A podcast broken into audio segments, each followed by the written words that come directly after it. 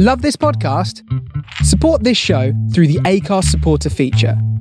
It's up to you how much you give, and there's no regular commitment.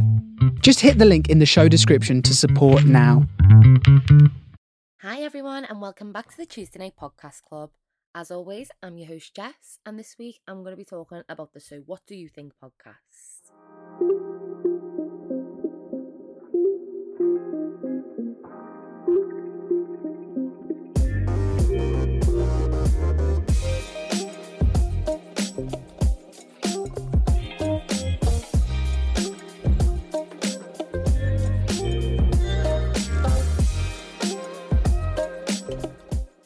So, What Do You Think is hosted by two friends, Jay and Bea, who are from sunny Western Australia and have the most beautiful accents. They use their show to tell us the background info on some unsolved mysteries and then give us the theories and their own opinions on what actually happened. I personally don't usually like unsolved mysteries. It bothers me to an extreme, so I do normally try and avoid this type of thing myself. And again, that's not impersonal.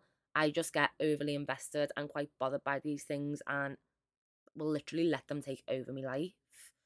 However, the information they gather is so good and well put together. I'm loving it enough to put myself through it and give it a listen anyway. For example, the second ever episode of this show covers Malaysia Flight MH370, which has kept me awake for years now. I'm not finding it acceptable for you to misplace me luggage, let alone misplace a flight. Now, in all fairness, that story is likely easily solved as to where the plane is now the bottom of the ocean. Or was it zapped up by aliens? Who knows? For that, you're going to have to go over to the podcast and listen to that episode after this one.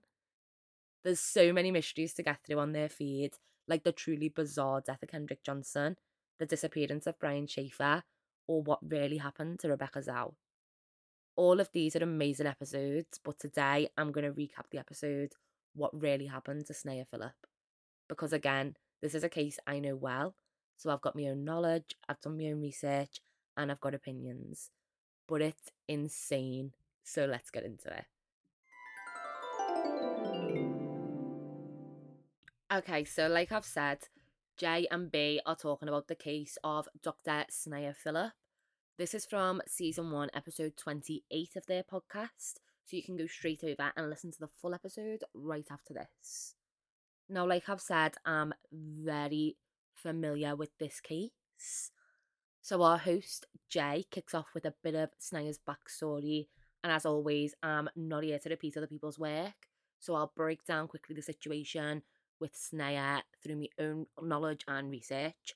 But as a footnote for when you do listen, it's Jay who tells us the stories and Bea who comments throughout. Okay?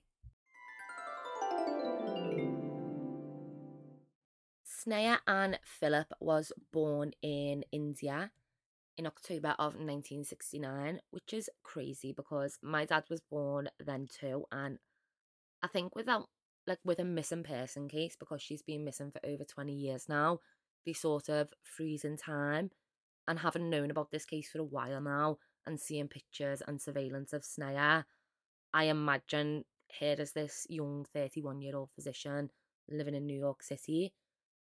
But the reality is, if she's out there now somewhere, she'll be a 53 year old woman with 20 more years of wisdom, aging, and life experience would people recognise her even if they did come across her now? Who could really say? By all accounts, I think Sneha had lived a very privileged life. She moved with her family to affluent upstate New York from India when she was five, then went on to graduate from the prestigious John Hopkins University, then went on to enroll in 1995 to Chicago School of Medicine. You go, girl. It's here when she meets her soon to be husband, Ron Lieberman. He's a student one year behind her, he's from California, and they begin their relationship. It's also noted that, as well as both being extremely academic, they also were very creative people, so had common interests besides their work. And the love went on to blossom. So much so that Sneha took a year out, travelled, and meant she could graduate together with Ron. After this, they both gained internships in New York, Sneha at Cabrini Medical Centre and John at the Jacobi, Medical Centre. So they packed up the bags and off they went together to start their new lives as junior doctors. The natural progression of a wedding followed in May of 2000, combining elements from both Jewish and Indian Christian ceremonies to suit both of their religious backgrounds.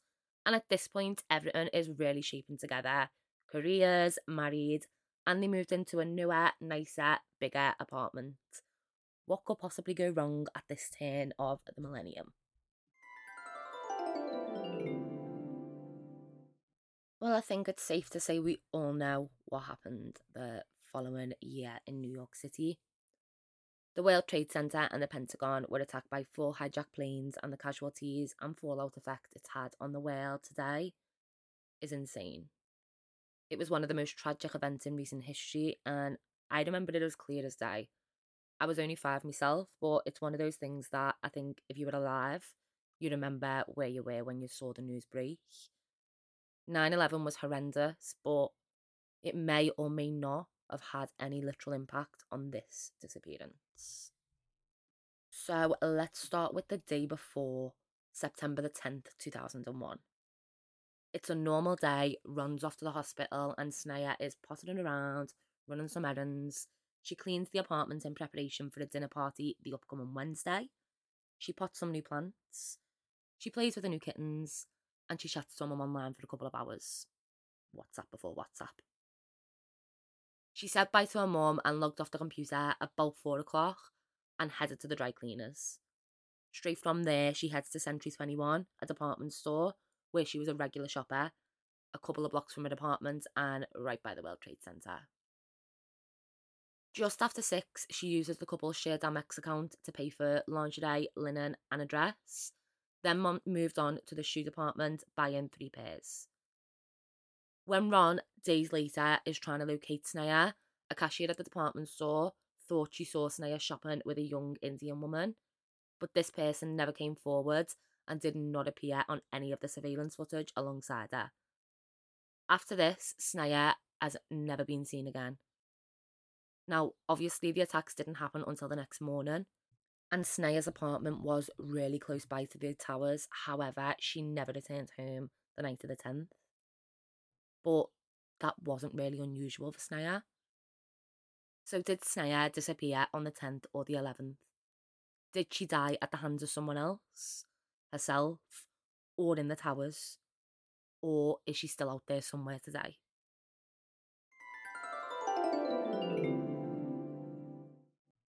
So now Jay and Bea break down all the 30s for us, then give us their own opinions. So, 30 number one. Did Sneha die a hero in the towers? This is the 30 that her family pushed. She was a doctor and she did live so close. Did she run into help with a medical background and just never make it back out? Or was she visiting the restaurant, Windows to the World, on the top of the North Tower? just as the plane hit. She had mentioned in the chat with her mum the previous day she was thinking of going up there for a friend. She was going to scope the place out for a wedding venue they were considering. But the wedding was over a year away and she hadn't mentioned she was going the very next morning, so that would be a bit weird. Or was she the victim to fallen debris from the towers? Wrong place, wrong time. Just walking around the streets of her own neighbourhood heading home. Really, she had no reason, and there is no conclusive evidence to prove that she was in or around the towers that day. However, given the sheer vast impact that the attack had on the surrounding areas, and her proximity of home, the previous night's known locations, and her known to go hangouts, she could have been around the area. A note on this theory is originally, a brother John claimed she called him from the towers, saying that she'd gone in to help. This was later proven to be a lie. We'll get more into John in a minute, but the family did refuse to believe that she would simply disappear. So the theory is that that story was given to paint her in a heroic light, as they did believe that she died in the towers. The family fought for years to have it added to the death toll from 9 11, but were rejected many times by judges until she was finally added to the memorial in 2008. This was after the victim compensation scheme had been closed. One thing our hosts do mention here is something I've heard quite a bit that people always mention how perfect and lovely and amazing their loved ones were when they go missing because it feels like the right thing to do unless they literally are horrific people like a serial killer. But maybe sometimes we should be a little bit more honest if it'll help a case. Not everyone is a ray of sunshine all the time. We are allowed to be sad or angry or all the other emotions and personality traits that are. I consider myself a very friendly, smiley person who'll chat to anyone, but I doubt that if I went missing, everyone who truly knew me would say I was like that all the time in my private life because I'm not, and that's okay. I feel like a lot more people would then be like, what the fuck? No, she wasn't like that. She was miserable sometimes. but, you know, I think a weird thing to mention here as well is that Sneha definitely did not go home on September the 10th, and it wasn't unusual for her to stay at a friend's or at her cousin Anu's apartment. But all those known have confirmed that she was not with them and no one else has ever come forward in the 21 years past to say that she stayed with them that night or that they even saw her or knew of her whereabouts after Century 21. So, gang, please do not stay out and not let anyone know where you are. Be safe, it's a weird world out there.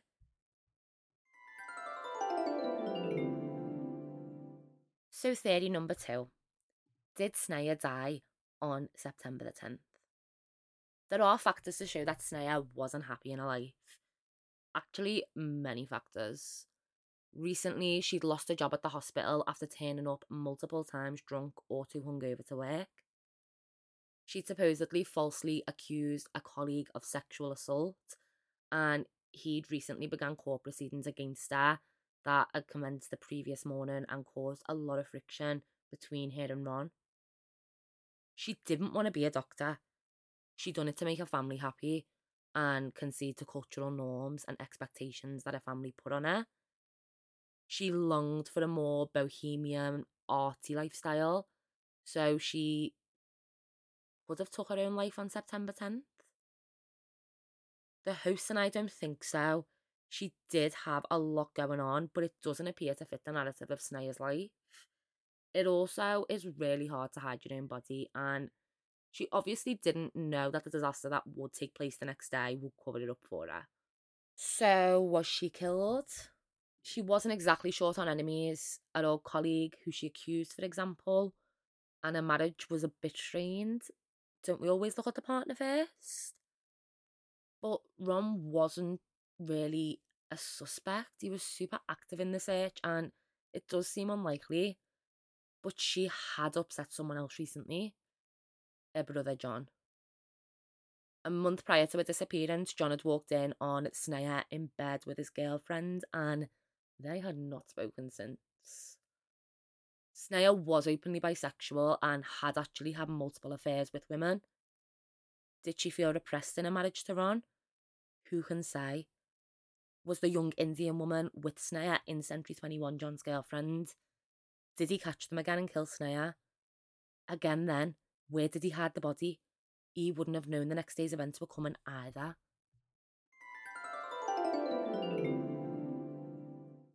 So that leaves theory number three. Did Sneha seize the opportunity of 9 11 to leave and start a new life? Was she over trying to please her family? Did she want to be with a woman, live that bohemian, arty lifestyle? She had the money, but she never accessed her accounts again. She would have needed help to lie low as well. After the dust settled from the attack, the whole of Manhattan was on lockdown. She wouldn't have been able to get out the same day. Jay tells us that there was evidence to suggest that many people may have took the same opportunity though. And with the current state of affairs in Sneha's life, did she make that choice too?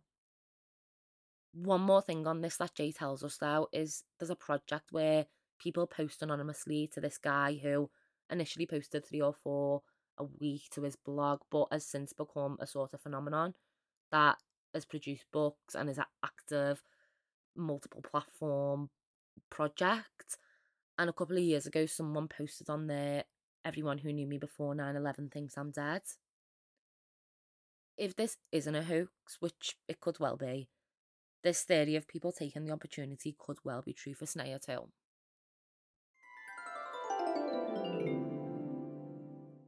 Oh, so where is she? What happened to her? Bea thinks that she left to start a new life. She took the opportunity and took off to start again. And Jay agrees, sort of.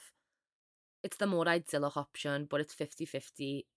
Was she a casualty of the disaster, or is she out there living a new best life?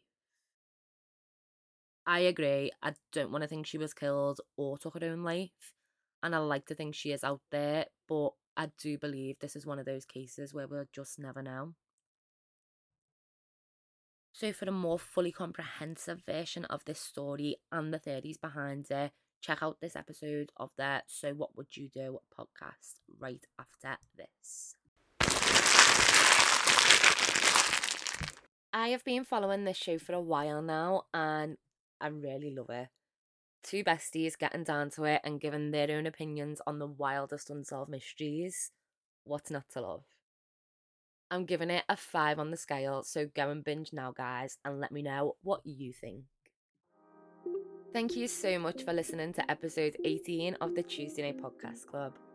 Please remember to follow, subscribe, rate, and review wherever you listen, and I'll see you next week. Bye.